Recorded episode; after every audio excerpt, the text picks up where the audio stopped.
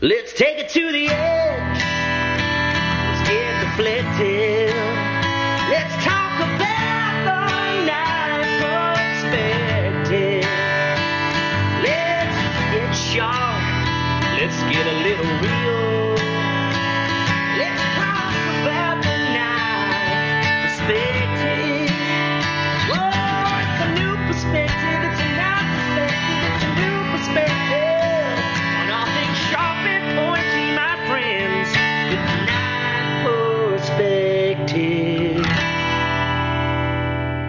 Hey guys, I'm Dan Eastland with Dogwood Custom Knives, and I'm here with Kyle Daly of KH Daly Knives, and this is the Knife Perspective, episode number 090.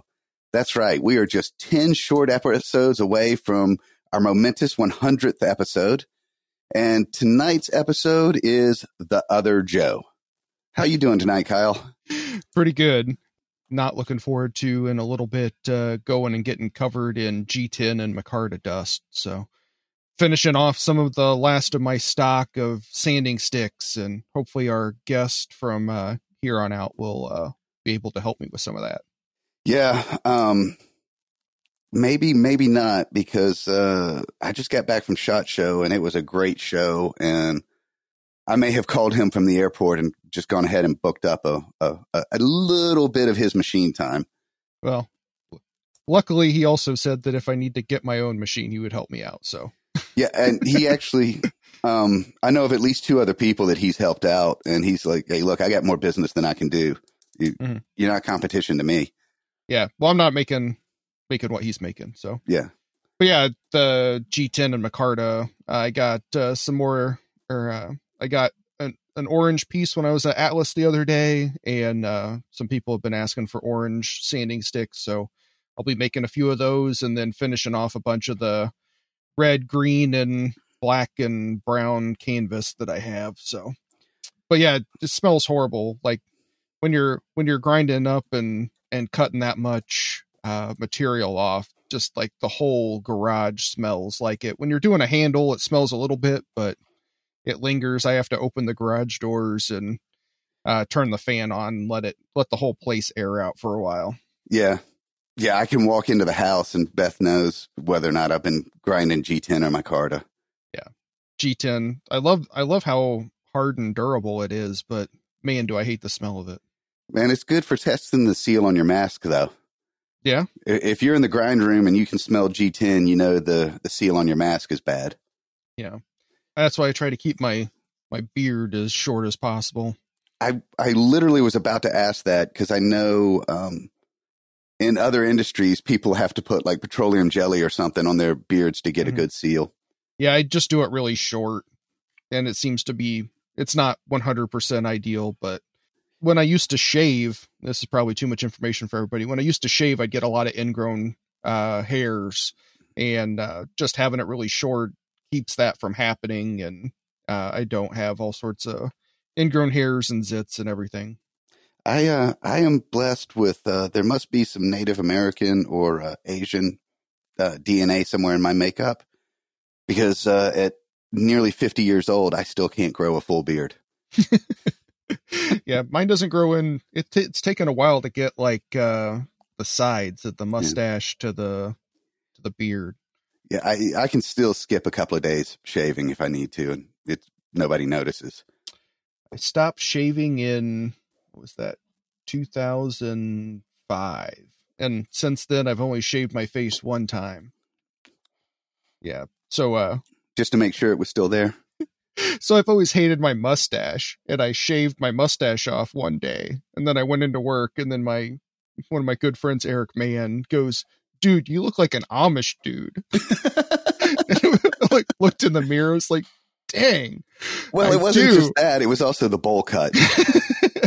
so then I I shaved the whole the whole thing off the next day, and then uh, then the morning Courtney was looking at me and she goes, "There's just something different. I can't put my face on it or can't put my finger on it." And uh, it's like like I shaved my face, and she was like, "That's it." I'm like, "You've never even seen me without a beard." Except in some pictures when I was like in high school. For wrestling, you weren't allowed to have like you pretty much had to have a pretty good beard before before the season even started. So you pretty much always had to have it shaved because of the stubble. And the the referees would always like check with the back of their hand to then they would make people shave before matches. You know what the referees wouldn't check? The side of your head. Side of your so head. yeah, say you kept a flat top okay. and uh before tournaments and that sort of thing, you got a nice fresh cut. So Mm-hmm. you had good stubble on the side of your head, and if somebody wanted to tie up with you, you could just start grinding the side of your head into the corner of their eye. Did um when you were wrestling when you were wrestling, did they mandate headgear for matches? um, yeah. Okay. And you could either wear the halo style or the like the old school seventy earmuff style.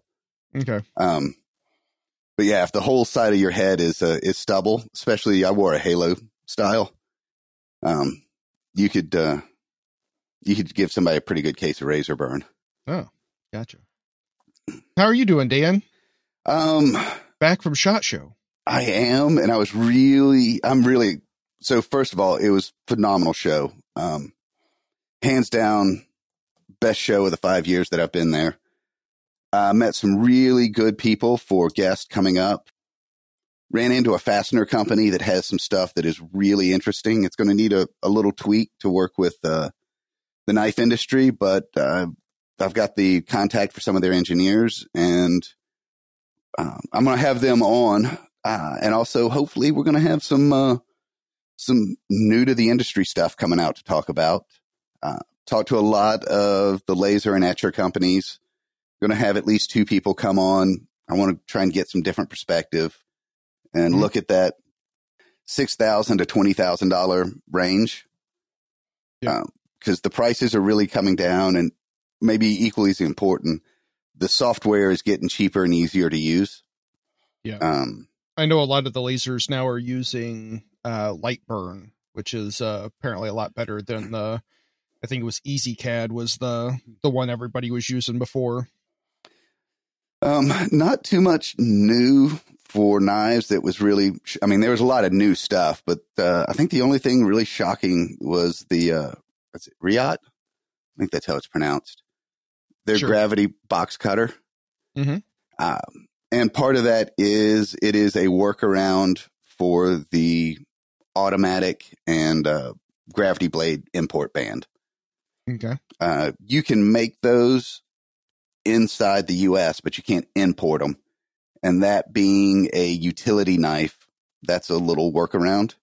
Hmm. Plus, it's cool. Yeah, the fidget factor is pretty cool. Uh, speaking of that band, um, had breakfast with Doug Ritter at Knife Rights. I want to have them back on because they they're getting aggressive. You know, they've been going after some state laws, trying to change things. They are now actively filing suits at the federal level to go after things like the import ban- the federal import ban. Okay. Um, so they are shifting a little bit from trying to influence politicians to aggressively going after bad laws, both at the state and federal level. Okay. Yeah, another thing with knife rights, if you guys haven't considered donating a knife for their big raffle or their big fundraiser thing that's going to be coming up, uh, I think it usually always starts a little bit before Blade Show. If you're a maker, strongly consider donating a knife to help with that and help raise some money. I donate uh, at least one knife, and I also, if you're not a maker or you don't think you're ready to donate knives, buy raffle tickets. Yep. Um, you know, if nothing else, man, slip them 10, 20 bucks. Everything you can do to help those guys is is helping yourself. Yeah, I've donated a knife the last couple years to to help with that stuff. And before that, I was uh I was doing the knife maker support level. I forget what how much it was. And then uh, Doug came by my table and he goes, "I really appreciate the the money, what I'd really appreciate more is a knife that we can show off and get people excited about buying more raffle tickets." So it was like, "Message received, Doug. Thank you." Yeah, he is a he is a legitimately good guy. Mhm. Um, And some people may not know he's got several really successful designs with Hogue. Yep. So he's he's another example of for us by us. I got one in my pocket that I carry almost every day. That would give The- him joy. The big, the big Ritter one. I forget what the number is, but Mark something, something, something, something. yeah. Uh, that's my only Um, complaint, Doug. I love the knife. So last week I was at Atlas Materials and uh, Jess Hoffman and Matt Strong were there with me, and it was really cool to hang out with them for a little bit. Uh, it was great to see some of the things that they were excited about seeing. Jess Hoffman, it was his first time ever being there, and Matt Strong had been there a handful of times, but yeah, ended up getting a bunch more stuff for me. Um, and they're doing some doing some cool stuff over there. One of the new products that they got in that um, Natasha had posted a picture of, but it, uh, it looked good in the photos, but it looked even better in person. I thought the uh, they had this new orange and blue orange, and they also have blue um, burlap micarta uh, that I thought looked super cool. So it's the heavier weave burlap in there, and then um, they also had some green or em I think maybe it was called emerald uh canvas that looked really cool. So I got some pieces of that. You know, I love me some color blue. Yep, I do too. I also got a big block of the uh white dragon uh Juma. Uh was a piece that really uh spoke to me there. It's like three inches tall and uh, it's like five inches thick. It finishes out really well. yeah, I'm getting more into liking to work with it. It drills really nice too, which is one of the things I like too. With a black liner and bolster, um, I love that. But also with a natural micarta uh, liner or bolster and liner, it it pops. Do you still use natural pins with the white, or I do. Okay. Um, a lot of reasons, but um, I haven't uh, I haven't had any issues with gap or anything like that. yeah? I was just wondering with the color looking. I usually use black most of the time. Yeah, uh, the the natural looked good.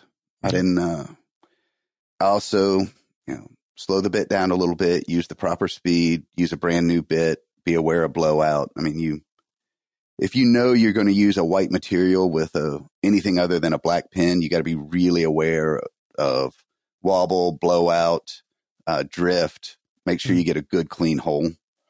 Yep. Um, but a good clean hole really is the the key to success in most issues. I mean, Yeah. that's not just a, a, a white handle material thing. And the other news with Atlas is Dan at Atlas uh, is now the owner of the Atlas Material Company. He uh, Really? purchased it purchased it from the owner, and at the beginning of the year, they all the paperwork is signed and everything's finalized. So he's the the new owner. So Hey, we know a guy that is a guy. yeah, he, the the guy. Yeah. So it was funny. Uh, he gave us he gave uh, Matt and Jess and me some different uh, different new stuff and some some things they were looking at and they wanted us to try. And uh, Natasha goes, "Now that he's the big shot, it's like the, the manager special sale."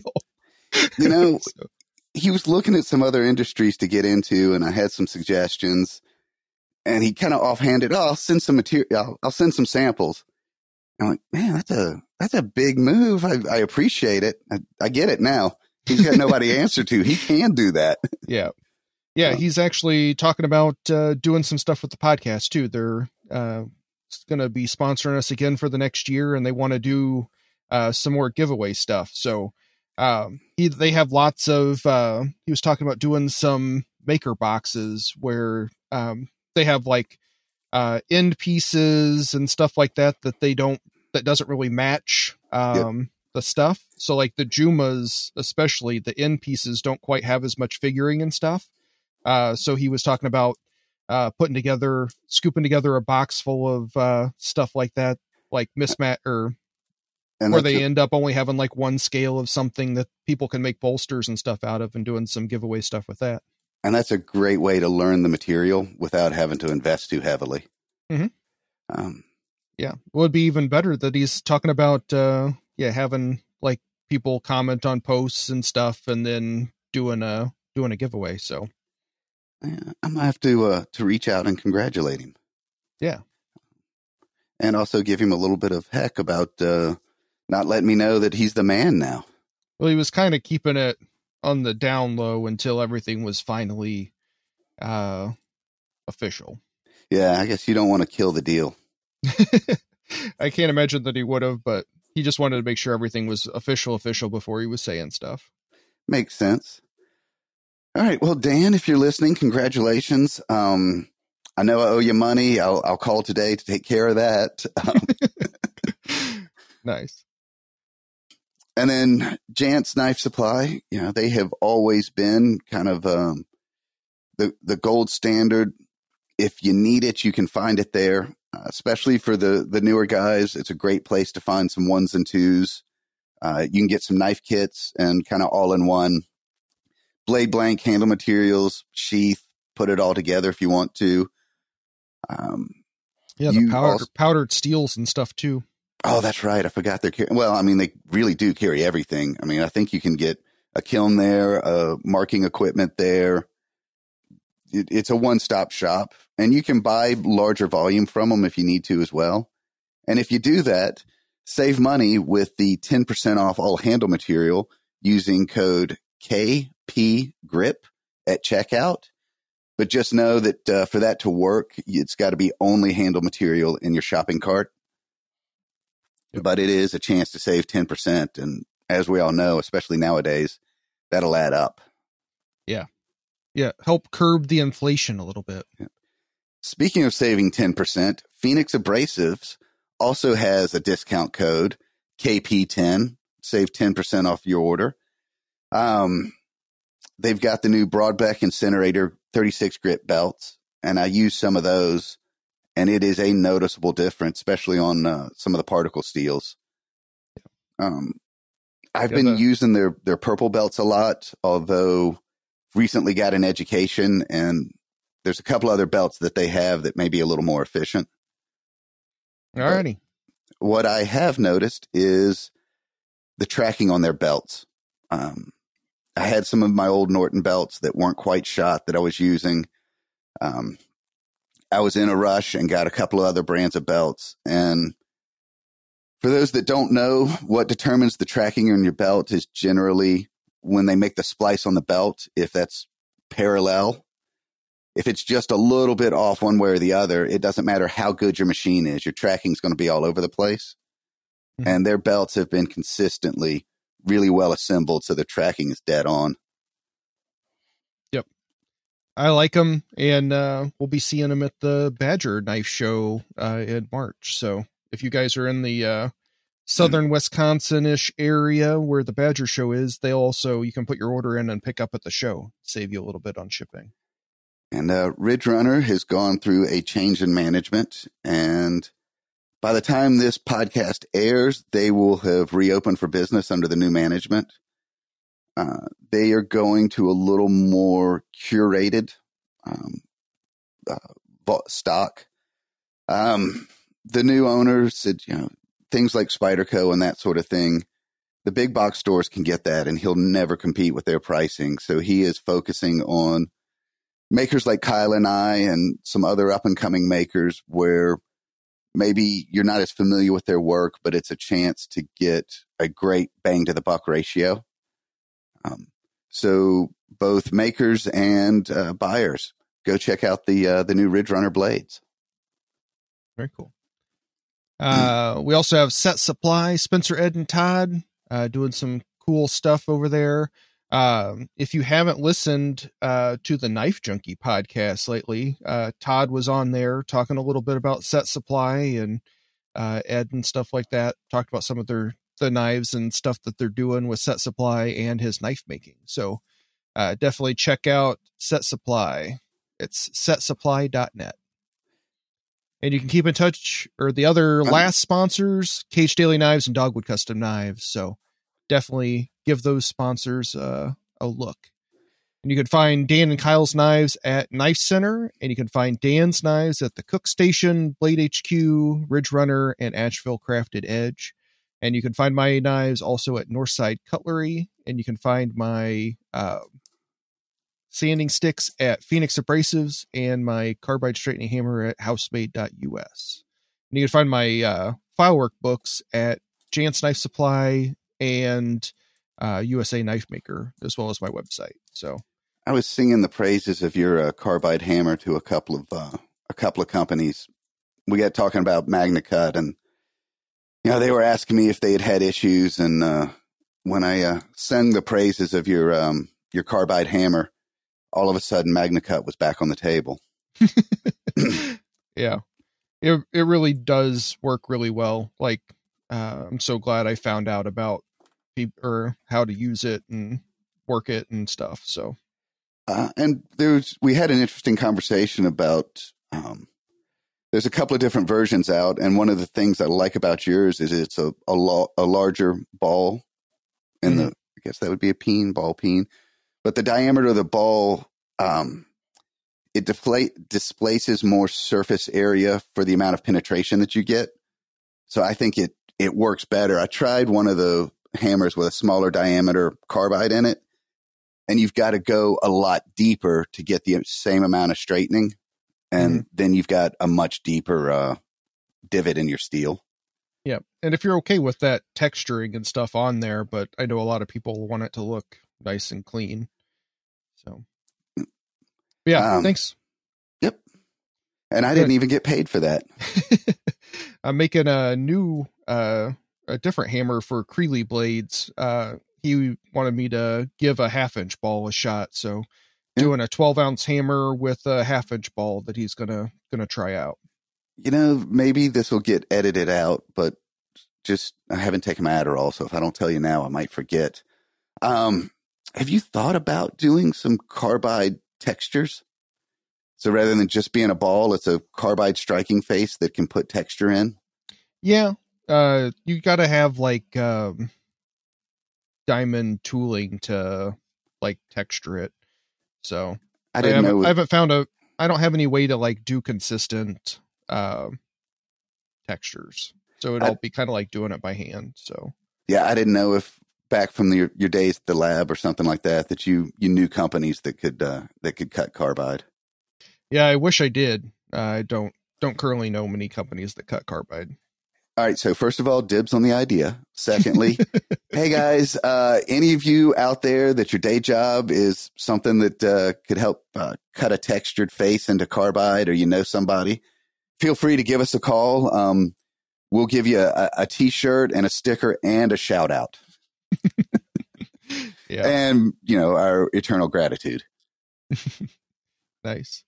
So, uh, Guild Watch and knife shows. We got Blade Show Texas coming up in February uh, 23rd and 24th. Uh, they moved it up a little bit. It was at the beginning of March. Now it's the beginning of February in Fort Worth, Texas. Uh, I, have heard lots of good stuff. Lots of people say that's one of their favorite uh, blade shows. So definitely check it out if you're in the Texas area. And we got the Badger Knife Show, March 22nd and 23rd uh, in Janesville, Wisconsin. It's right over the Illinois border. And uh, that's a really, really nice show. It's like almost like a family show. I usually go on Saturdays. I've been throwing around the idea of trying to make it to actually have a table at the show, but with the the boys and stuff on Friday, I have to have to pick them up and stuff, and it's hard for me hard for me to be there on Friday and uh, they obviously want all their table holders to be there all three days. So um, we'll see what happens with that. You're in that. It's an awesome place to be with with your kids, but you are in that that time frame where they know if you're not there, um, they are getting into stuff. They need the interaction where you can't you can't really be away and you can't really take them with you. Yeah. Which uh, that was a new set of challenges. And man, did it change the game when I could start taking my boys to shows. Yeah. Um, I think it'll be fun. Uh, the big thing, I think, if I ever end up taking them to that show, I usually like to stay and have dinner with some of the, the people at the inn now. Yeah. And uh, they'd be bored as heck. Oh, yeah. it's like threw an iPad or something at them. Um, some of the best advice I got from my dad about parenting is not setting your kid up to fail. Like, Mhm. Your four year old is not going to sit quiet and still through an hour and a half dinner. So don't take them to a place where they got to be quiet and still because you've just put them in a situation where they're, they're not going to succeed. Uh, and then you got the Midwest Knife Makers Guild spring meeting April 20th in Mankato, Minnesota at the USA Knife Maker facility. So um, definitely uh, check that out if you're in the uh, Minnesota ish area. That, uh, that actually kind of sounds like fun. Yeah. Um, Yeah, I'm going to try to be at the summer meeting, um, the Hammer In uh, in August. So, oh yeah. If there's a summer option, I, I, I'll be doing the summer option. Well, April isn't too cold up there, but um, the uh, the hammer in in the summer. Uh, we're still trying to figure. They haven't released uh, when school is starting yet, so uh, once we get that, I'll be able to figure out if I can go or not. Let me know. Yeah, I for I don't know if they've released who the. They usually try to bring in somebody uh, a headliner for that hammer in. Uh, two years ago it was Steve Schwarzer. Last year it was Nick Rossi. So It might be you this people. year. I think they would have let me know if it was me. But, uh, It's a I might surprise. I might do a smaller smaller class like I did two years ago when I went with uh, up there. I talked about file work. Um, shout outs and gear talk. What do you got? Uh, well, I was going to let you go first because you got Oh. the, the majority of stuff. I've been talking a lot. I didn't know if you wanted to get in there. No, no, Um, I've, I've been checking my, my emails. uh, so I got a new book uh, for Christmas, Japanese kitchen knives. Uh, for Mutsu Nozaki. I, I'm totally butchering that name, but um, it was a different book than I was kind of thinking it was going to be. I thought it was going to talk some more about like all sorts of different uh, kitchen knives, but uh, the way the author did it was pretty cool. He uh, kind of stuck to three of them: the Yusuba, the Deba, and the Yanagiba, or Yanagiba, I believe. Um, oh, man, I can't I'm believe bad that's with- how you think that's pronounced. how do you say it, Dan? You're going to ask the dyslexic kid to read something in a different Oh. language? Come on, man. but uh, it was really cool the focusing on those three those three knives because he showed what the knives were used for and also gave some like recipes and stuff that kind of highlighted the cuts and stuff that each one of those uh, knives were best for so like some fish dishes how it has like specific cuts that the the deba is best at and different things like that so it was pretty pretty neat That's that's got a lot of value because some of those Japanese knives get really specialized.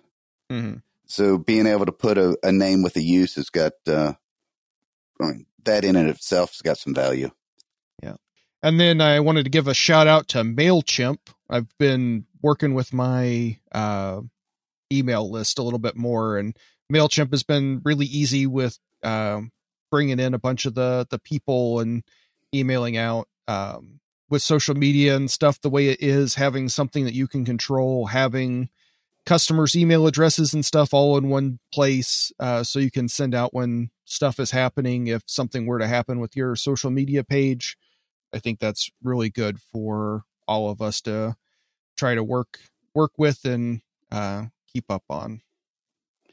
Yeah. Um, I got a pretty thorough talking to when, uh, I had, uh, I had somebody helping me with some of my, my business stuff and they asked about my email list and I said, what? Um, and that's when they realized I wasn't a business person. Well, you made it. You made it farther than I thought you they would make it. no, I had cleaned up the shop and put on a, a new shirt. nice. And then, uh, kind of going back to some of the laser stuff. Uh, when I was using Frank Grissom's laser, uh, you have to like focus it in, and uh, his laser doesn't have any like laser pointers or different things to kind of help focus it. So you kind of have to like uh, put your knife down, use a ruler, measure to the the bottom of the to the bottom of the lens for focusing, and uh, that was always kind of a little bit of a pain to try to make sure it gets focused. And then using a test piece of material so that you get the focus right. Because if it's too shallow or too deep, it doesn't. It's not nice and crisp. So uh, Niels Vandenberg of Black Dragon Forge showed a. Uh, it's kind of like that little ball chain that uh, you use on like a ceiling fan for the the different poles. Um, but you can once you get that set, you can kind of like tape uh, that chain over top. Uh, so then you can move it up and down so it has that distance on it. And then that gets you really close for your focal distance. And then once you're ready to laser engrave, uh, since that chain is all wiggly and nice and uh, flexible, you can uh, put it up on top uh, or have like uh, a magnet or a hook uh, to hook it out of the way. Um, was really really good idea. Uh, thanks Niels for showing some things that are better for uh, making our lives easier. And then we had a had a person email us, uh, Ari from the Knife Enthusiast website. Um, he uh, is doing a bunch of articles, and they're even doing some knife selling on his page. Um, it looked really cool. Uh, I was checking it out a little bit, uh, the different articles and things. So definitely check that out if uh, you are um, looking for more uh, kitchen and all sorts of knife articles. Uh, Ari's doing a good job over there making some things that were pretty interesting. Uh, let me go real quick. Knife enthusiast. Uh, so yeah, it's knifeenthusiast.com and uh, he's got different categories buy sell um, and stuff and they've got some auctions uh, for different knives and then they've got some different folding knives and stuff um, got some articles a comprehensive guide to collecting knives uh, making money with knives a comprehensive guide to buying selling and collecting uh, discover the world of knives uh, your ultimate guide. So he's got some articles up definitely definitely check out that website. It's pretty cool. So mm-hmm. might be doing some more stuff with them uh, in the future. So definitely check it out. Mm-hmm. it's now oh wait i spelled that wrong. You know what? I'm going to do that after the show. Um you know i don't have a lot of shout outs although you know what? I'm going to sh- i'm going to give myself a shout out um, I now have my production knife uh, available. Uh, it is the Echo 3. It is going to be a production version of the Echo 5. 1 8 inch S35VN, uh, flat ground, comes with either a G10 or a Micarta handle, all US source, all US manufacture. Um, it is the first of three patterns that'll be coming out between now and Blade Show as a, a production knife. I I'm really excited. It is. This has been a a, a three year odyssey to try and bring it to the market. Uh, you'll be able to get them on my website or Blade HQ or Knife Center. Very cool. Uh, and uh, uh retail is going to be one ninety nine ninety five and that comes with a JRE leather sheath. Yeah. I really liked the what I think you're calling it the cross check finish. Yep. Um that one I thought looked really cool. And uh the other one looked cool too, but I kind of like that that texture a little bit more than the uh what are you calling the one that kind of looks like little waves? Um I'm calling it horn because it it kind of looks like that segmented horn. Okay. But uh it probably more accurate description is a fluted. Uh, okay. Both look really good. I, I think it's really cool. So. I, I like the way the fluted feels in the hand. And it has been amazing. It has been almost dead 50 50 on which people prefer. So I'm going to do it in both. Leave it to Dan to make a decision. Yeah. Well, you know, not deciding is a is a decision give the people what they want. that just means you get to have so many more SKUs. Yeah, I didn't think that through. but I do like the orange. It goes well with uh, some of your your branding stuff. I think.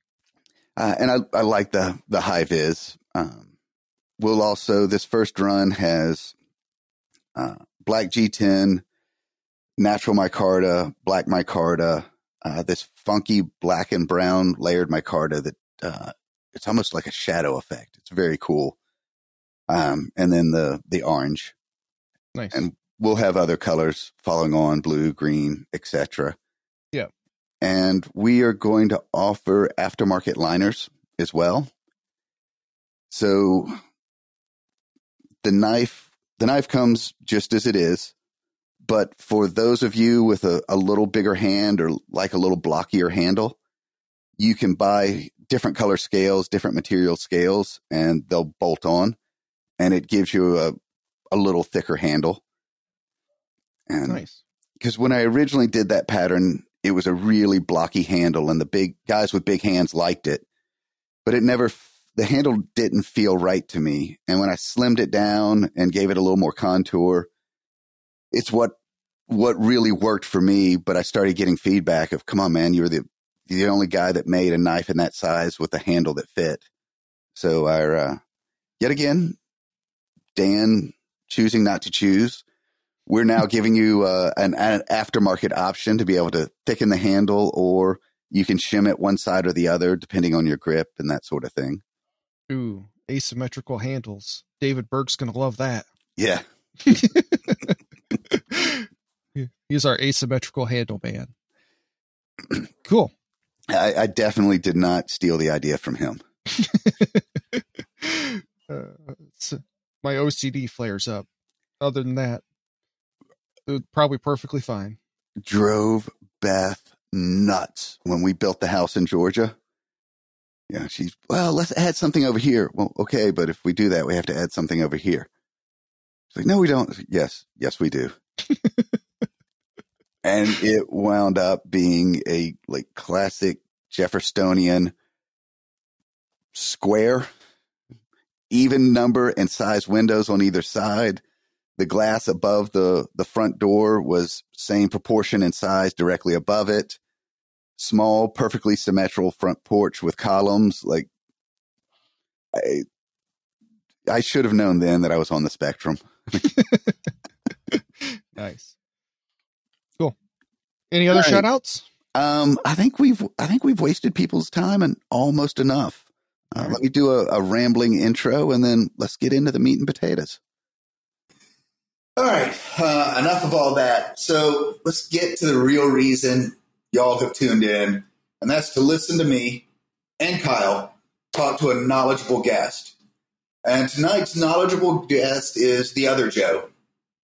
Um, similar to Joe Flowers, but not quite so manic and a little more technical.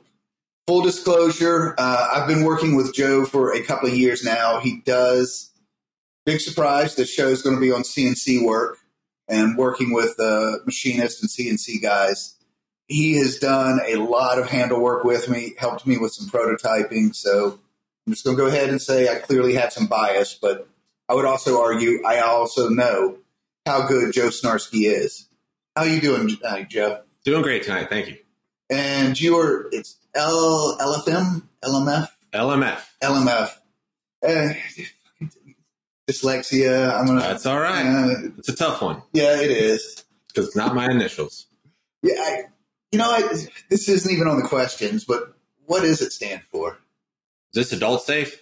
Um, It stands for lucky guy. gotcha. Yeah. I've considered Gotcha. myself lucky most of my life. Lucky So- mother's friend. Yeah. Yeah.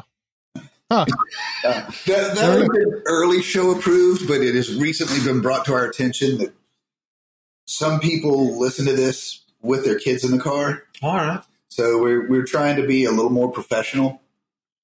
It- no one's more surprised than me that we have listeners, but we do, and uh, uh, apparently we, we now have a little bit of an obligation to to be grown ups.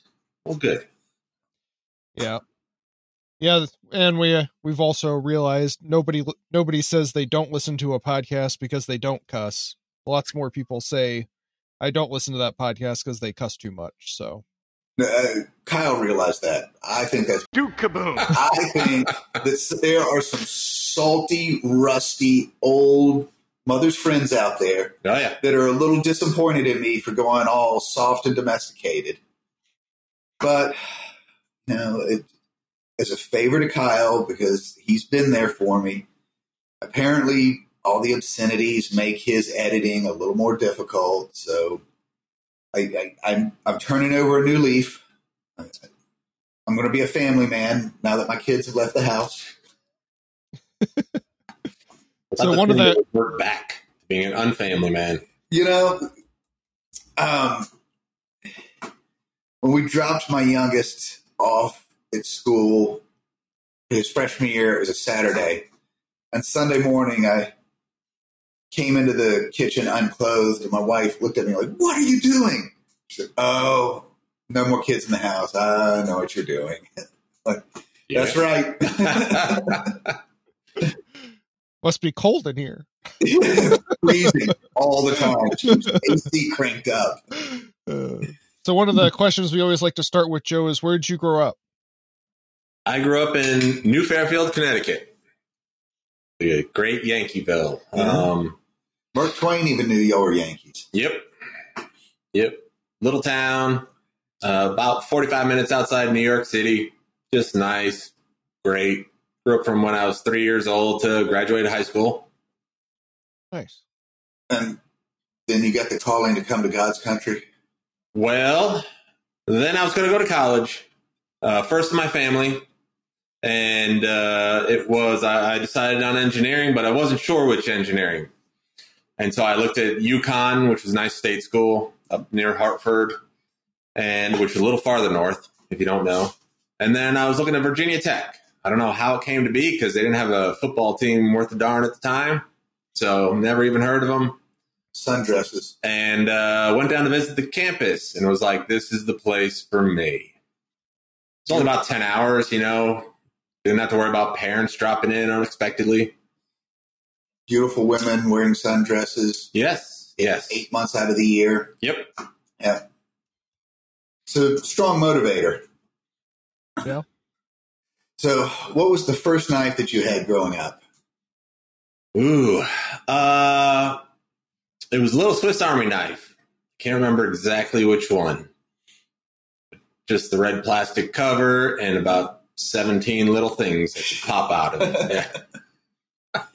I, I think we're running about 50% of uh, our, our guests are, have been Swiss Army knife for their first knife. Yep. Yep. Um, now for the truly important question, really the, the only reason anybody tunes into this. Um, in fact, we really should do, we should do an ad plug right here because this is the only time anybody pays attention. But how did you meet your wife and where will that fall on the Dan Kyle scale? For those of you that are new to the podcast, Kyle met his wife in some sort of wholesome online dating service with the intention of marrying. I picked my wife up at her grandmother's wake. Ah. Uh, well, it depends on who you ask, me or my wife, because we have different memories of the first meeting. And uh, my first memory is I had graduated from Virginia Tech and was working about 20 miles down the road and uh, was out of school about a year and a half and hanging out at the college bars because that's what you do. Oh, Saw this pretty lady with a toe ring on and thought, that's a girl for me. sandals and sundresses. Oh, yeah. Yep. Yeah, wasn't even hot out. It was wintertime. So I'm like, oh yeah. But you were warm. Oh yeah. The bar was warm. Her first uh, memory of meeting me was, I think, believe three years earlier, while we were both still in school. Wow, you must have made an impression. Where two groups that we, uh, the group she hung out with and the group I hung out with, had a mutual uh, uh, gathering. Um, I played rugby. She played field hockey, and we had a uh, rugby guys playing field hockey against field hockey players. She remembered me from there. Did you play second row? No, of course not. Jeez. Uh, no, I played in the back. It was a wing. Tallest, tallest wing you've ever seen. Absolutely. I mean, you're skinny, but Yeah, Yep, yep. as tall as you are. Oh, with this wingspan, it was great. Just grab their shoulder, throw them to the side, and keep on going. I can respect that. Yeah. Yep. Wing. I, yeah, I'm going to need a minute to process that. I'll find some old archival footage for you. Oh, well. I saw. It's a ball. Yeah. This is this is great audio content. Yeah. Sorry, nobody can see. And by ball, he meant rugby ball. I have a rugby ball on my shelf. And uh, sorry, I just grabbed the picture of my college rugby team. No. That I can't remember if I'm in there or if I took the. Oh, yeah, no, that was me on the end. I was a flanker. Oh yeah, That was Skinny Dan. He hadn't been around in a while. black hair. There you go. Oh, Yeah. Been around a while. yeah. No, no, it, it, comes back about every three weeks, lasts for about two weeks. All right. Um, now, the the CNC work is kind of a, a side gig for you. Yep. So when I say how did you get in the industry, I don't I don't mean your grown up job. I mean your uh, your knife related job. how did you get into this? Well, about 10, 12 years ago, I don't know, I had hobby ADD and I was just doing all sorts of different things, metal casting and this and that. And then I saw you can make your own knife. And I'm like, all right.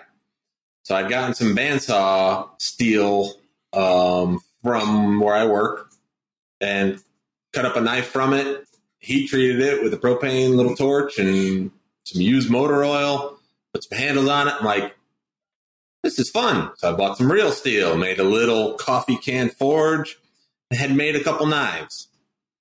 And I was showing them to a friend of mine, and he who was into camping and knives, he's like, "You could sell these." I'm like, "Wow, really?" Sent me to Blade Forums. Started doing some research and figured out, yeah, you had to do marketing and this and that. It looked like a lot of work.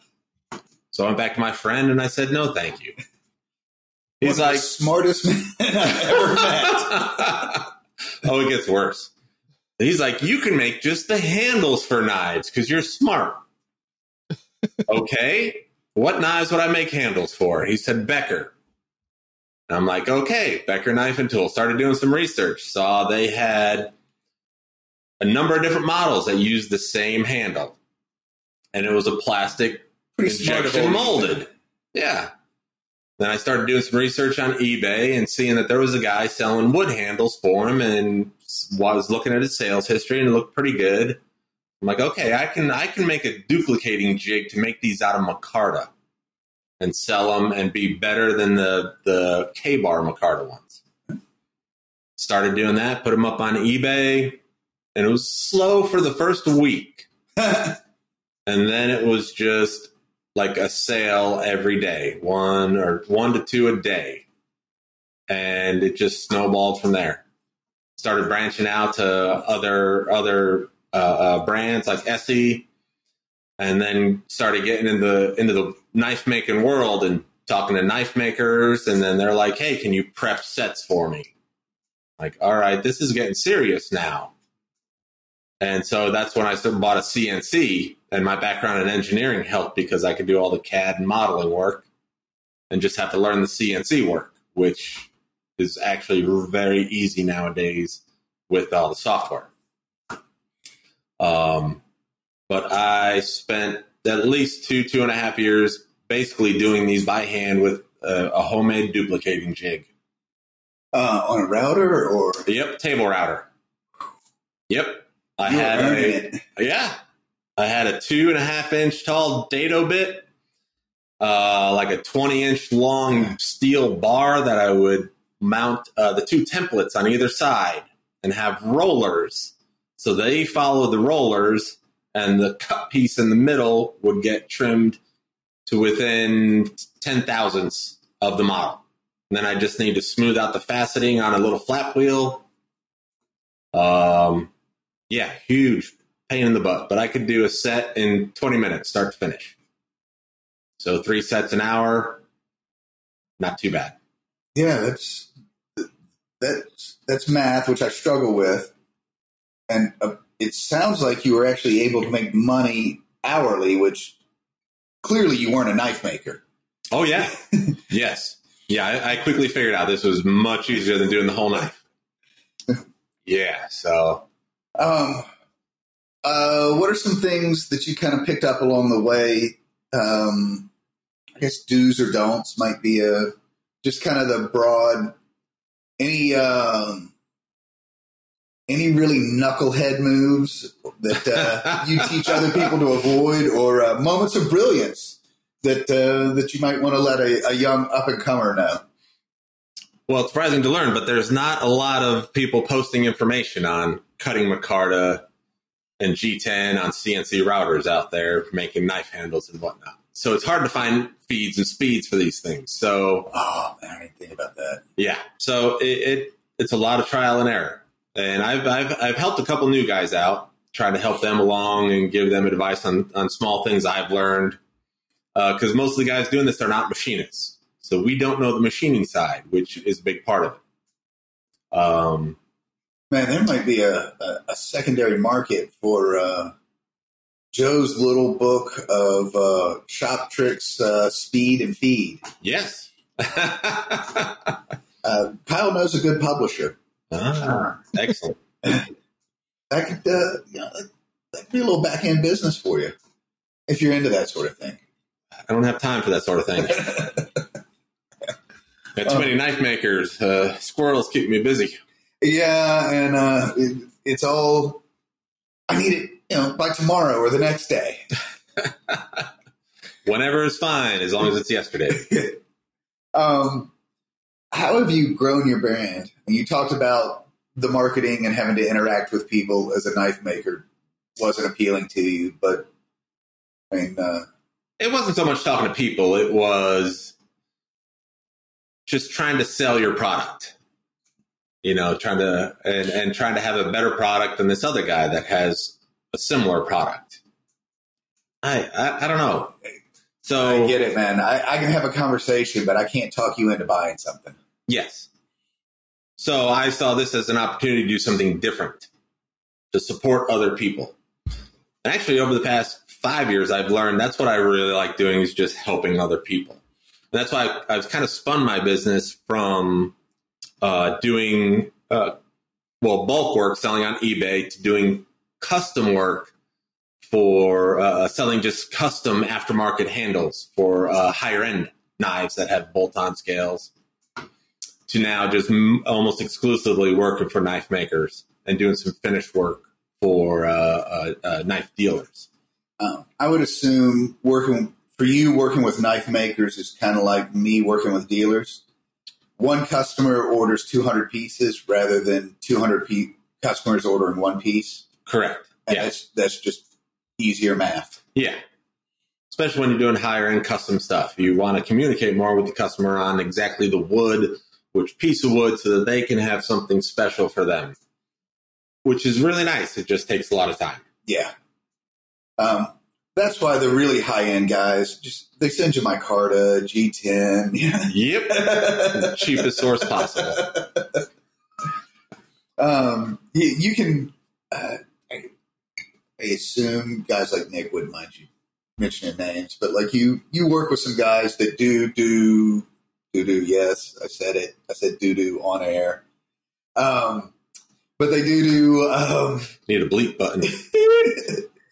uh, like his battleship wood or his stadium wood. I mean, that's that's fairly rare. You've got to get just the right piece, just the right way in the jig. Uh, yeah. Most of what uh, most of what I get is, is decent wood. Okay, So there's some of it, yeah, you got to cull away, but most of it's not bad. And uh, most people at this at that level have it stabilized, so you don't have to worry too much about it uh, uh, deforming or chipping too bad. all right. Okay, I need to step up my game, get some wood, making a note. I hear you. No, no, stick with Micarta. just Micarta. All, all Micarta is great. Engineered, flat, square, consistent density throughout. I, I, Not I hear crazy abrasive, yeah. Not filled with glass. Yep. the hardest wood I ever worked with as a woodworker was magnolia because its density is anywhere from oak to poplar, all in the same board. So like you'd be feeding it in, and then it would run away from you, and you'd be looking the blade in the eye, going, "Whoa." um. So, kind of how you how you grew and how you you marked marketed your brand was you saw an aspect of the market that wasn't being serviced. Um, Yeah, I saw a need where guys were looking knife makers uh, or looking for some help to help speed things up. So a lot of it started out with uh, uh, kind of roughing sets so that they could finish sand them, finish sanding them, and you know did that final shape so that it would still be a full custom with just a little bit of help, near full custom. Uh, and some guys wanted somehow wanted a, a consistent product that would fit a Kydex sheet. Yeah. And so that I can offer being within a few thousandths of each one, so it clicks in just right each time. that would be a huge help. And I know for me, you hit a volume point where the cost of the scales is outweighed by the amount of time it takes for me to make them one at a time. Oh yeah, That there's a there's a number tipping point, but once you hit it, there's there's no question. Being able to have 50 scales matched up, ready to go, it just your production goes from seven knives a week to 70 knives a week. Yeah. Um, so just kind of walk us through what's the process from you. Um, some knife maker has has finally just been so annoying that you're going to do business with him because he won't go away. Um, what from phone call to to work? Like how does how does it work? I guess would be the question. What's the process? first I'm looking for making sure he's going to have enough volume because there's a number of guys that just want 20 or 25 sets, and all the time involved is just not worth it. It's going to be it- it's going to price them out, kind of like you said. Because for you, it's not point. just machine time; it's setup time. It's Oh, there's yeah, all, the, the all these hidden costs. Yeah, is uh, recreating the outline if you don't already own the DXF of of the blade, um, and the 3D model. So you got to get a, a, a handle shaped by the, the knife maker because you want it to be his design, and then you have to recreate that in a 3D setting. And that software I use Fusion 360, and that's a six hundred dollar a year software.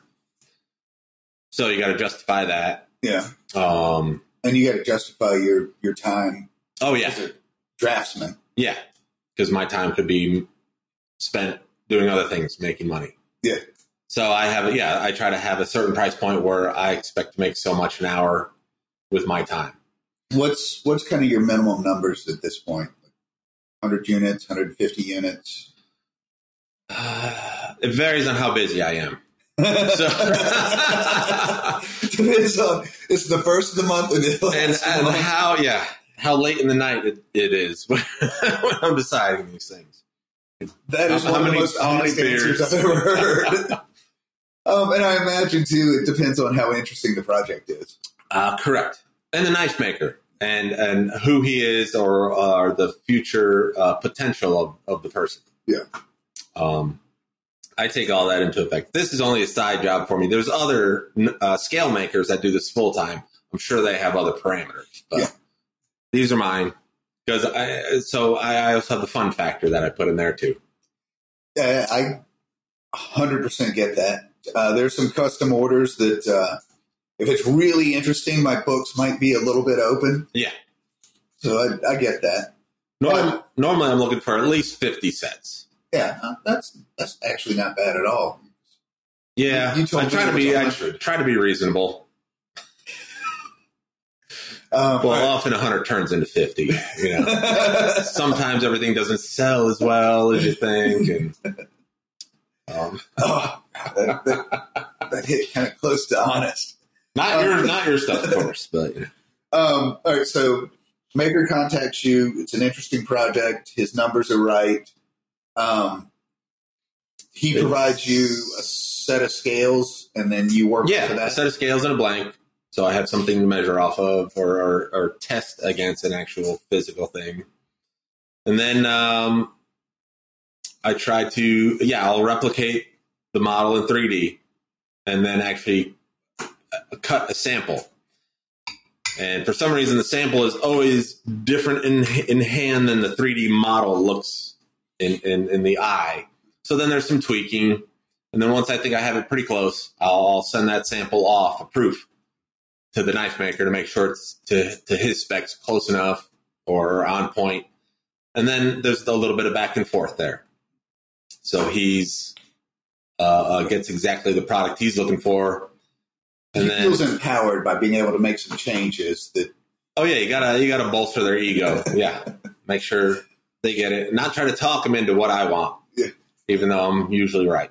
and eventually they'll learn that it just saves time to do it Joe's way.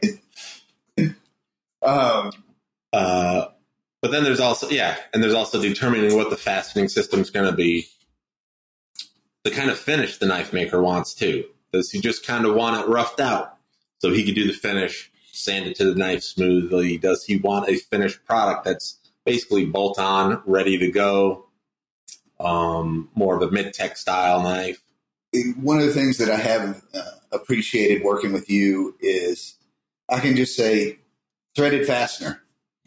Um, and either through experience or time that I'm gladly paying for, you'll run down size fastener, thread pitch, material type, finish, what's going to fit flush, how.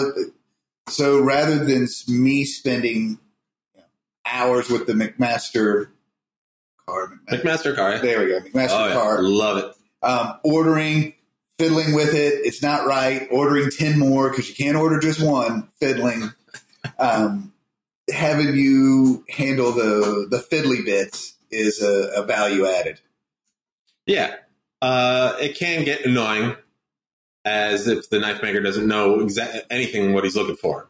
But if he has an idea, or at least is open to ideas, um, or at least having a price point, saying, you know, I'm trying to keep the fasteners under this, and there's some more generic ones that a number makers use, uh, up to custom uh, chainring bolts that you can have custom made whatever you're looking for. It's nice. It's nice if you have that in mind up front. This is probably why I struggle as a businessman when I'm talking to you and you're like, well, we can use this other fastener, but it's going to be twice as much. Twice as much? How much? Yeah, it's going to be 10 cents. well, if, if, if 10 cents is twice as much, I think we can do that. Yeah. I do. I do have my favorites. I lead people to, um, uh, like the old steadfast is a quarter inch threaded spacer, uh, where then you could do a flat uh, countersunk bolt or a button head bolt or uh, a number of other options, and they're all in different materials. You could get them in, in titanium, brass, aluminum, anything you want, stainless, uh, to, to accentuate the knife handle, to add other options to it. So I try to stick with with ones that are more accessible. So you, you need a, a model, a Yep. three dimensional model to work off of, and some input. What's the finish going to be?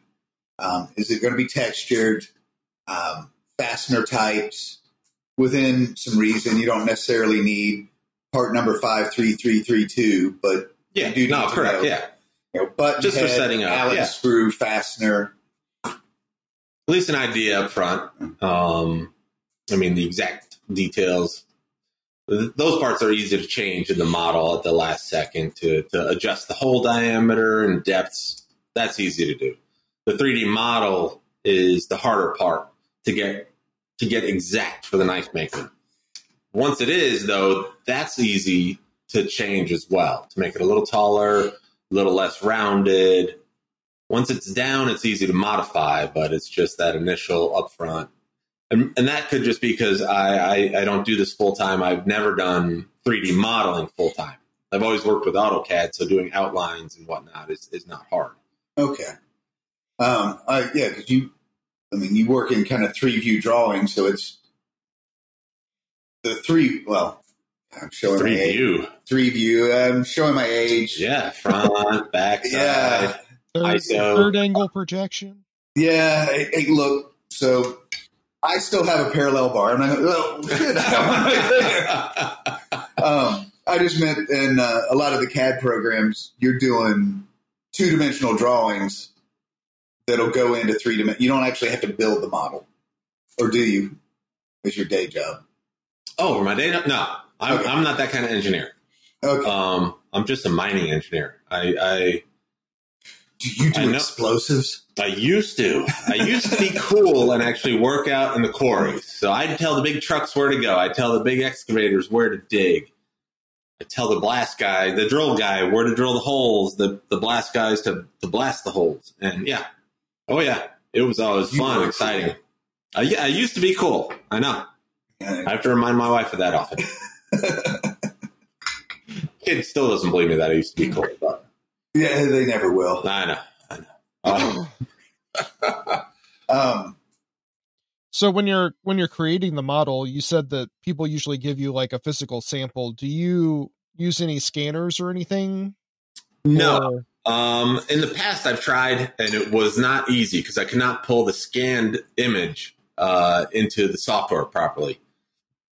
But I have I'm using different software now, so I may actually try that again because that could speed things up. I don't know if that's easy to modify though. I'm not sure uh, uh, oh, with the different. I'm not sure how it imports it a scan model because right now I'm working with the mesh, and I can easily manipulate the mesh and keep everything uh, uh, tangential to keep it smooth and flowing. um, if uh, if a maker has drawings, like what um, uh, what format would they need? Like if somebody Oh, just the standard DXF format. Okay. It's just a universal general. Right, so format. no, no. Or if he's got a 3D model, an STL, a stereolithograph, um, is perfect. Right. And most all programs export to those. Uh, it's just the universal between them all. Okay, but not a rolled up piece of paper. Uh, that that works too for for glue and handle sets on. Yeah, yeah some some That's fine if you're an old redneck that lives in Greenville, South Carolina. But No, no. In the software, I can import that uh, picture of that drawing and follow the outline. I, that's actually how I, I still do it. If the customer doesn't have a DXF file of the outline, that is actually how I do it. I will I will take a, a, a mechanical pencil, uh, lay the scale or the, the knife handle or the knife on a piece of paper and do the outline with a mechanical pencil, the 0.5 mil and then take a picture of it with a ruler. and I can import that into CAD, scale it to get it pretty close, uh, do my outline holes, and then do a couple measurements and check it against the real thing with some calipers and rescale it a little bit. And then I can print it as a PDF in a, in a one to one scale and put the knife or a handle on top of it and check the outline and make small adjustments before ever actually cutting a piece to test it. So with that system, I've got it where basically I need to make one adjustment after doing a cut test. that's a lot of steps. It's pretty quick though, and I'm pretty fast with it nowadays. Yeah, going back and forth with the printer is a lot quicker than cutting chips. Oh, absolutely. Yeah. A lot less material, and uh, I can do it on my lunch break too. Yeah, I've done a handful of uh, creating people's stuff in CAD. They'll uh, take a picture and then give me the overall dimension, and then can scan it or pull it into Fusion 360, and that all goes pretty quick. Yeah, I've done it for a few guys, a couple knife makers that they wanted to get uh, some water jet parts. So I'm like, yeah, send me an outline on a on a, either grid paper or some kind of scale, and I can knock out an outline for you in in, in a few minutes. And uh, a little trick that I've learned for doing, like when I need to do a, a handle model for Joe, what I'll do is take one of my finished blade blanks and I'll use contact cement and I'll glue it up just like I would do a normal glue up. You know, I do the front of my handle, finish it, uh, glue it up, just using contact cement, and then just dry pins. So I'll put pins in with no adhesive, shape the handle, and then I can knock those dry pins out and pry the the each scale off of the Yep. um, the blade blank, and that's how I get. That's how I go from hand making my scales as a model for Joe, and that lets me go through all the steps that I normally would to make that knife. Um, and I tend to be more consistent that way because it's the way I've done it Hmm. over and over. Um, so just a a little lesson from your old Uncle Dan. That's a, an easy way to make a set of scales that you can pop off the blank to to give to somebody as a, a model. Um, so a maker needs cash. Um, they got to be able to pay you. Yep. They need a model, um, specs on fasteners, materials. If there's materials that you do don't work with, upcharge, downcharge. Oh yeah. No, yeah. So uh, that's one of the early conversations. What do you want? What are you going to want them made out of? Uh, wood, micarta, G10, carbon fiber, Kevlar, and then you know that's like the biggest red flag right there. It's like okay, and um, because even from wood to micarta, micarta you can buy in sheets, and then you can nest them together to easily cut out eight, uh, ten at a time where wood you may have to do three because you're going to have to cut and flatten um, and do individual ones, which take up more space on the router itself. On the the micarta tends to be more or less square, straight, and true. Where wood, No, not really. oh really? No. Like recent micarta I've done for you, I've actually had to cut it. I did I did some prep cuts, but then I'd have to cut them apart into individual scales, flatten them to make sure that the bottom was as, was close to flat as possible. So when cutting the counterbores, they were a consistent depth Um, because there is waves uh, more so in the micarta than G10. Huh. Yep. um, off air. Um, do I need to mention something to the supplier, or is it just that way sometimes? Uh, depends. Was on the- this a bad batch, or Depends on the micarta. Okay, some of the some of the nat brown like must have been edge pieces because it was like a, a low dip. Um, actually, the black ones are about ten thousandths thinner per side. You'll have a hard time telling, but because I had to lower it down to get away from the top. If you look at the black ones, you see there's a top layer and it's extra dark, and that's because it is that top top layer. gotcha. Um, no, a lot of the micartas like that. Uh, some of the better ones are, are flatter. You even see it with the G10 too. The cheaper G10 has more waves in it. Yeah, there's a reason. The, it's the cheaper. Ultrex, yeah, the Ul- Ultex usually pretty flat and smooth. Yeah. Okay, sorry, Kyle. Um, Not to throw you out there, but Yeah. yeah, no, I mean, it, if it, there, it, it takes time. yeah, if there's an issue, if there was an issue on the supply side, I'd, No, I'd run it down. But Yeah. okay, not yet. All right. So um, when you're working big sheets of micarta or G10, they can have as as many issues as working with a board. Like as far as having to keep. Yeah, but it's it's a little less though because usually with the wood it come it'll come in blocks, and so I'll have to I'll have to slab it and then flatten those. Um, so it's it's still the same amount of work. It's still the same amount of flattening work, but it's more work with wood. Okay. It takes more time with wood, and time is money. Yeah, um, because when I was doing when I was doing woodworking, when you got a board, you had to make one side flat. Yeah. And then you had to cut the next side square and flat compared to that one, and then you could square the rest of the board up, and then you could start working with it.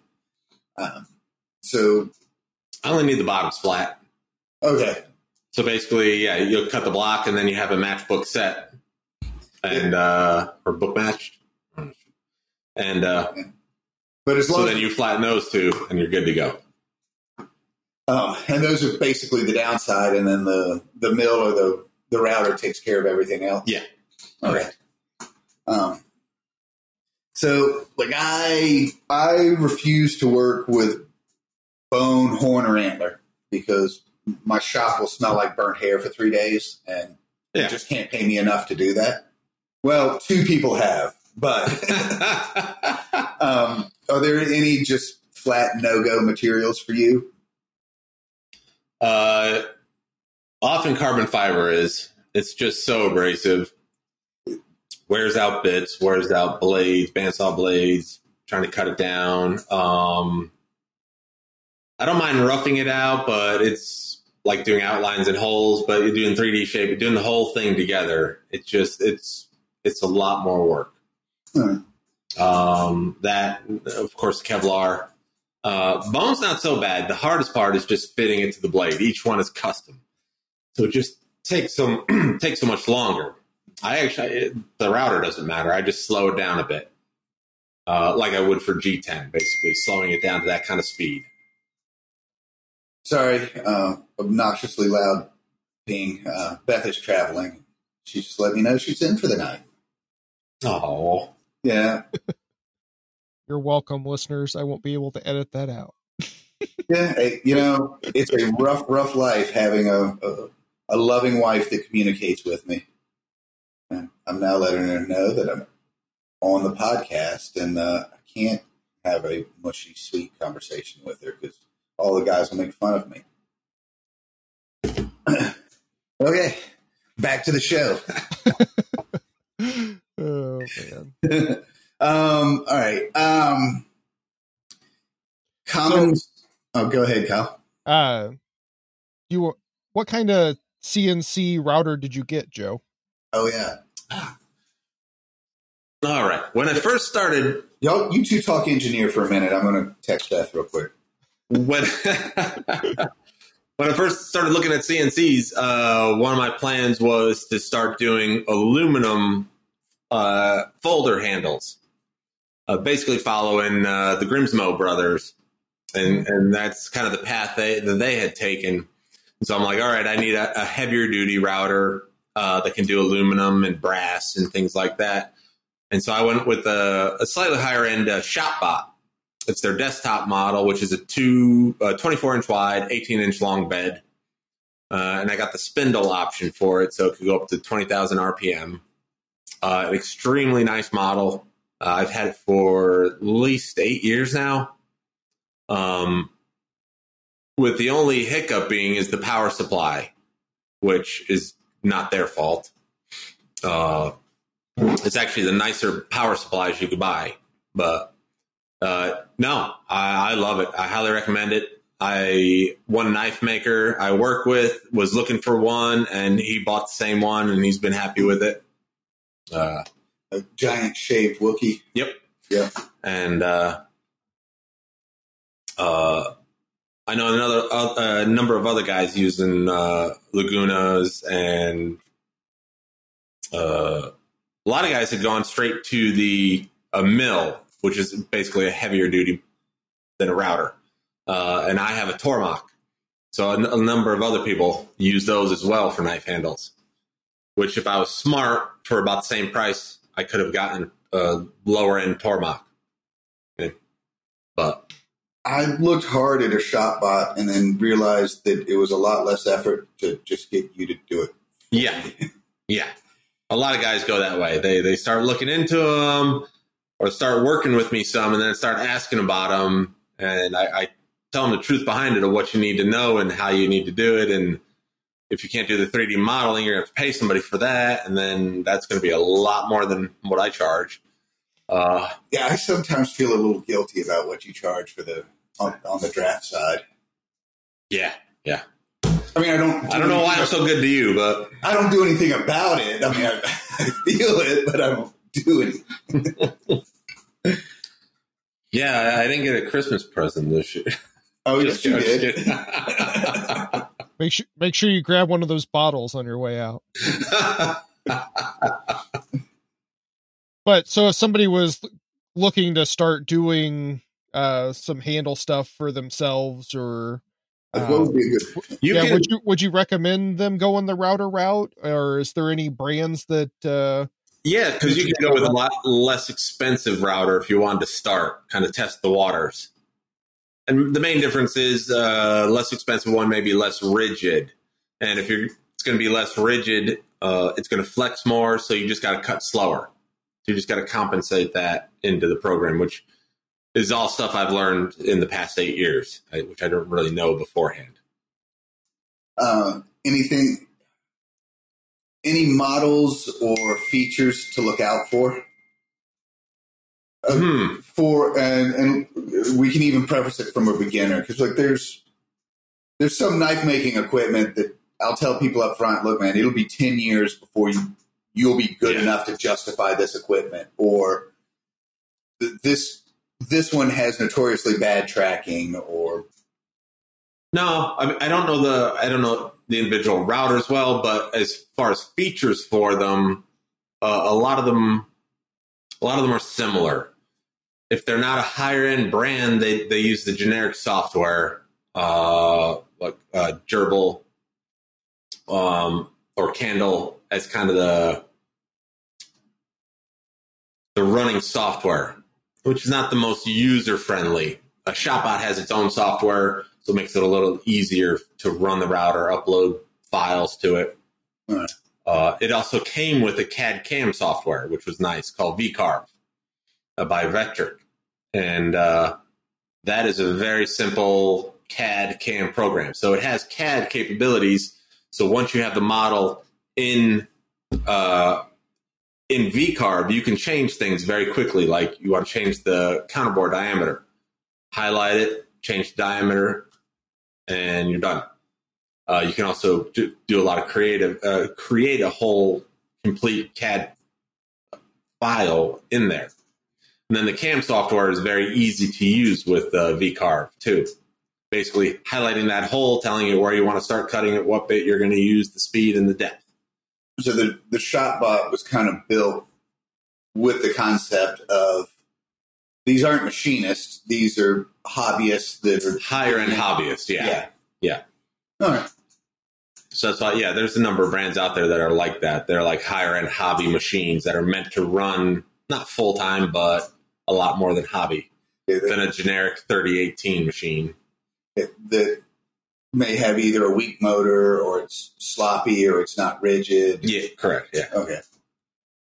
Um, what are uh, So if you had to do it all over again, would you still gone with a router, or would you you wish you would have gotten the mill first? today? Today, if you Yeah. doing it today, Today, yeah. Uh, I would have gone with a mill, the, probably the Tormach mill, or nowadays there's a couple other ones out there that look pretty nice. But for about the same price, you could get the base model mill, have a smaller working area, but have the the future capabilities, and the and and even the resale if you if you wanted to get out of it, you could resell a Tormach mill much easier for a lot more money than you can a used router. Um, what kind of work area you want Oh. as far as minimums? ah, uh, like my Tormach has a seven inch by 14 inch work area, which for what I do, most things I only work in a six by 12 area, uh, 12 wide, six, six deep. Right. Uh, it's just easier for, I can fit usually four to five handles in that area and it just makes it easier to manage. Um, if I'm doing, I've done some high, higher volume stuff, two to 300 sets, And I'll do a whole square foot where I could do six or eight at a time Hmm. um, and have longer run times. But And is it the the maker's fantasy of once you hit run, you just walk away, or is is it you're still there?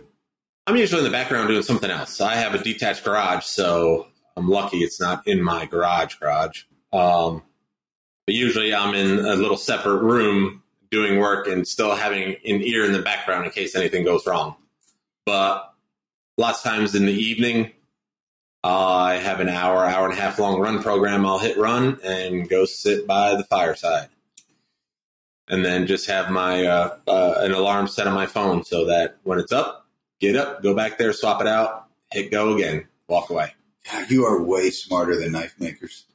Yeah, I got lucky. Man, my hat's off to you. No, you you figured that one out early. Yeah, yeah, I, I get lucky every once in a while. That's why that's actually my wife's pet nickname, and that's that's where the company name came from. It- that seems to be a theme. Hey, you, sometimes you got to find your own luck. Yeah, sometimes you just got to make it. Yep. As a crusty old sergeant once told me, if you ain't cheating, you ain't trying. Yep. If you get caught cheating, you weren't trying hard enough. um, uh, what are some common mistakes, both um, like makers coming to you? What are some of the Ah. Uh, hmm. One thing I find that's very hard to do, and I try to, and, and I usually it's easy to talk any maker out of, is the actual handle material meeting the tang. Uh, it's it's so much better if there's a tiny flat area in the handle material to extend out the tang before starting the curve. Because trying to keep the tolerances of, of having a, a continuous curve right into the tang is Um, very hard. and is that all the way around, or is that just at the front? At the top and say the bottom, the belly. Okay, at the spine Yeah. and the belly. Yeah. Um, Where you're trying to have a nice uh, continuous uh, curve from the shape of the handle up to the steel tang and then back down. And uh, it helps if it's you have some flats on the handle itself. Well, and especially if you're if you're working from water jetted blanks that they're going to have to true up after they put the handle on. Correct. You definitely need a little sacrificial material, I assume. Yeah, yeah. I, I should preface it. In that case, uh, it's not bad to have it if it's not exact. Then because the handle, uh, the knife maker is going to smooth the tang out, the water jet marks, and can also smooth the handle to it, so it'll be uh, uh, perfect with no gaps. Um, But for a finished handle, you really need to have a little flat spot. and by finished, uh, the method that I finally settled on is I have my blanks trued up on a mill Hmm. before they're heat treated and ground, so that I have really precise dimensions all the way across. Where the water Yeah. jets are a little sloppy. So in that case, I've saved time because I don't have to clean it up, but you, you got to have a couple of thousandths of a flat spot in your handle. Yeah, Okay. yeah. Use 20, 20 thousandths is always nice. Yeah, I have no idea what it is. Joe just tells me you need this little flat spot. And Yep. I've learned to listen to Joe. I usually don't even mention it. I just put it in there. That's one of the pitfalls. Um, Man, I, I, I've been getting managed this whole time and I didn't even know it. Uh, that's part of that smart thing, or you know, Uh, what are Beth, Beth probably does the same thing, Dan. Oh man, she uh man, she used to go to like she'd go to the corporate training and she'd bring the the literature back and you know, she'd give it to me and I'd read and I'd, I'd, she'd be teaching me all these leadership techniques and then one day I'm like, wait, you're managing. You move the cheese. She's like, all right, that's it. And I have not gotten any more leadership books, nothing since then. Yeah. I should have just been smart, kept my mouth shut. I'd at least know what was going on, but I, I had to show off. yeah, man. Um, speaking of common mistakes, um, the, on the maker side, um, if somebody is doing CNC work or they want to start doing CNC work for makers, what are some common mistakes that they do other than dealing with makers? Uh, I don't know, kind of like I like I said, it's it's usually not knowing the machining side. I don't think it's so much or not using the right materials, um, not using stabilized wood. You see that often, or then later on, it's it's because the non-stabilized wood. If you don't have proper bit set up or the correct feed speed, you can start ripping out pieces. Because you go to the cross grain and Yeah. Yeah. Where it grabs. Because actually in machining you can you can have a conventional cut where it's kind of scooping material out. Or a climb where the cutting edge is coming down into the material. So with the softer wood that's usually easier because then you're actually compressing the material and not wanting to kind of grab it and pull it out. Huh. So knowing those little things on the CNC side uh, really help. That makes a lot of sense. Um, that and little things with reliefs or order of operation. Um, usually the biggest is speed and speeds. Guys are going too fast or too slow. And if you're going too slow while cutting, you're actually just you're not taking a nice cut. You're actually it'll cut with one tooth and then the next tooth will abrade and just rub against it, actually wearing it down, dulling your bit faster. All right. And then it comes around again and does it again and again and again, and then you're you're it causes more bit deflection as well. So when it's rubbing, it starts pushing the bit out, and you get a, a, a not very smooth edge finish. Huh. I I wouldn't have thought that, but it, it makes sense. I would have thought, you know, like in woodworking, uh, the slower the feed, the cleaner a cut you get. But um, But any all the stabilized woods are they're a lot more abrasive due to the stabilizing compounds well, and that are in there. also small bit, high speed Yeah. torque. I mean, there's there's a lot going on that that I'm not used to. I'm Like- not used to having to think at that level. Most of the bits uh, are that I use are eighth inch for smaller work. Their max is quarter inch diameter bits and mills. Um, are there any tight contours or radiuses or anything that, that tend to be problem causing for uh, for machine work? No, not if you have the right setup. Right. You could do some pretty crazy shapes, Um, and then it's just uh, uh, the handle maker's 3D modeling skills.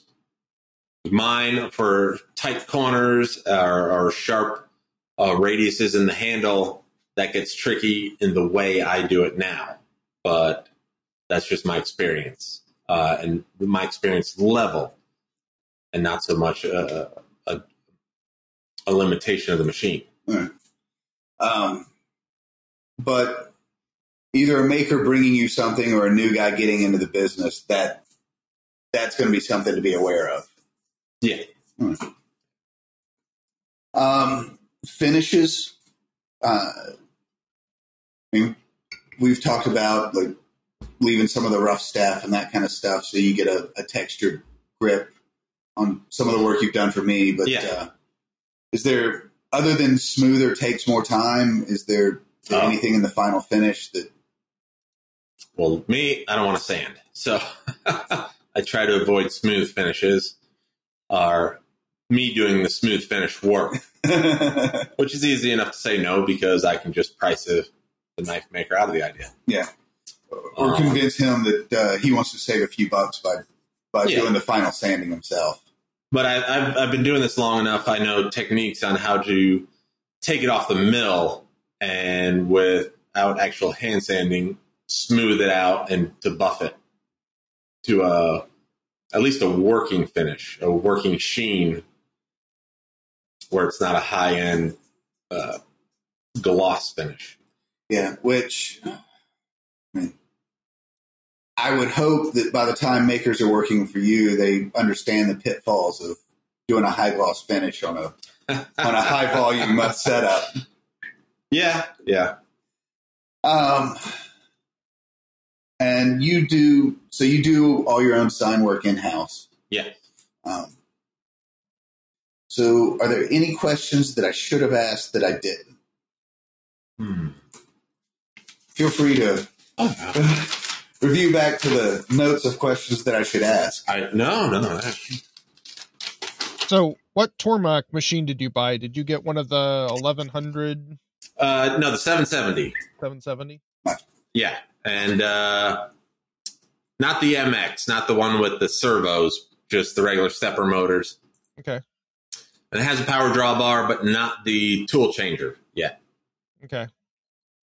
But it's got the whole flood system. It's a nice setup. Yeah, I've been looking at those. Uh, one of the one of my friends got one of the 1100 MXs. I think it's got like a 10 ish uh tool changer and stuff in there. Yeah, looks really nice. yeah, that that would be nice, uh, especially on the router. And actually, the ShopBot now has the desktop model, which has a tool changer option for it. It's uh, quite a pricey upgrade, but It just has a little linear tool holder, so it knows where in that spot to go to grab the bit, which Yeah. would be nice. Yeah, Yeah, I could see that. so that you could do the whole thing from start to finish, basically, without having to touch it. Because Yeah. for some sets, most sets, it's it's two bits. One bit to do one an end mill to do the holes and outlining, and uh, like relief cuts, and then a ball mill to do the shaping. Uh, for others, I uh, I also do like a front and rear bevel, um, and for finished uh, uh, supplying finished sets, I'll also do a separate outline cut. I'll leave a little bit around the outline and do a four flute outline cut, cutting the last twenty thousandths off, just to, with a bigger bit to make sure it's a more exact outline. Um, And the what else did I have? I did. um, the bigger bit does that work kind of like um, as a maker? Like when I start using the really small small wheel attachments, I start getting hesitation marks and Oh, yeah. and dwell marks. Yes. So yeah. finish cutting with a bigger bit, just that's how it smooths it out. Uh, yeah, you get a better kind of entry angle, and uh, the bit is also stiffer because even though it's a carbide bit, which is extremely hard, an eighth inch bit sticking out uh, nearly an inch will flex easily a couple thousandths So when pushed. stiff bit and a good entry angle is is really what you're looking for. Yes. Thanks, Dan. Um, are there any minimum thicknesses like Um, yeah, that's one of the things. Uh, I've worked with a couple guys that want real thick handles, and if you're working with Micarta or G10, it's hard to find half inch thick material. And they say it's only a three eighths thick, but if they're if they have heavy stock that's nearly 0.4, 400,000 thick, a lot of Micarta's not that thick. Uh, most is a little oversized, but there's some that's a little bit under yeah, the, under it's that thick at the thickest point, Yeah. but it's got a lot of waves and low spots. Uh, and, G10 is usually right on, so I always suggest knife makers. If you're looking for a 3 8 thick handle, make it a little less. Instead of 0.375, eh, make it about a 0.36. Buy yourself 15 thousandths or so. is there too thin? Uh, for my preference, yeah, because I don't like super thin handles on knives. So. And we're back to it's got to be a project we want to do. But mechanically, is there no, like no. like if somebody if some folder guy wanted you to do a bunch of folding knife handles? Um, like No, I do 60 sixty. I do sixty thousandths thick. I've done for some ZT knives, done some sixty thousandths thick. Mhm. Uh, just holding it starts to become a little bit of an issue. Uh, but I've learned around there, basically using double sided tape or single sided tape with super glue in the middle, which is actually a phenomenal setup. Huh. Using painter's tape, Yeah. put it on the base, spread out a little bit of super glue with painter's tape on the back of the, the sheet you're using. Yeah. Yep. Yep. Uh, easy cleanup. That is a that right there was worth the cost of the whole show. Yeah. Uh, that's There's a couple is a tidbits. solid. Yep. Um, the other, yeah, even if it's not super stable, like a thin sheet, you, you'll do two passes when you're cutting. You'll leave ten thousandths of the material at the bottom on the after the first cut, and then you're only cutting through ten thousandths. Uh, like if I'm doing a liner through ten thousandths of G10, which is not putting much pressure on the material you're cutting, so it's not trying to move it. Okay. So a little bit of tape goes a long way. Yeah, Yeah, I know a lot of people use that dub or that single sided tape super glue trick with uh, like a belt uh, surface grinder or a surface yeah. grinder attachment to hold the the handle material on while they flatten it. I think that's I think that's where I where I got it from actually. Yeah, it's a good good little tip. Oh, man, it's more like the whole thing. I got others too, but eh. Hey, you can't give it all away the first time. You got to keep a little something back in reserve. Yeah. Uh, if somebody, if somebody had model and cash and time and specs and they wanted to get some handle sets done, are you you taking any work right now or are you uh Uh, right now, a, yes, a little bit, because I have a helper, a uh, 18 year old teenage son that's looking for easy money. So, at least for the next few months. uh So maybe, maybe yeah. Some, so if you've got uh, if you got projects ready to go, you've got a few months to uh to get them in. and I know another guy or two looking for a little bit of work that that I would trust to do work for for uh, respectable knife makers, if there's any out there. I was about to say respectable. I mean, I bet. Well, that one. I mean, there's LT Wright, and then there's uh, yeah, yeah. There's LT Wright. Yep. uh if people want to find you, uh, how can they find you? Ah, that's the problem. That's how I keep a low profile. I don't think I posted on Instagram for many, many years. Um, just because I've been working with knife makers and haven't been looking for a lot of work, so I haven't been going out there. Uh, I'm on you know. Facebook. I have, uh, um, I, I do respond to Facebook messages and Instagram messages. You, they've just got to have a referral. Yeah, If, if you know, you know, it's a fight club kind of thing. Yeah. Yeah. Fair enough. Anything else I should have asked? I don't think so. Kyle, how'd I do? Did, did I hit all the points? I think so. You need to come clean up for me. No, nothing I can think of.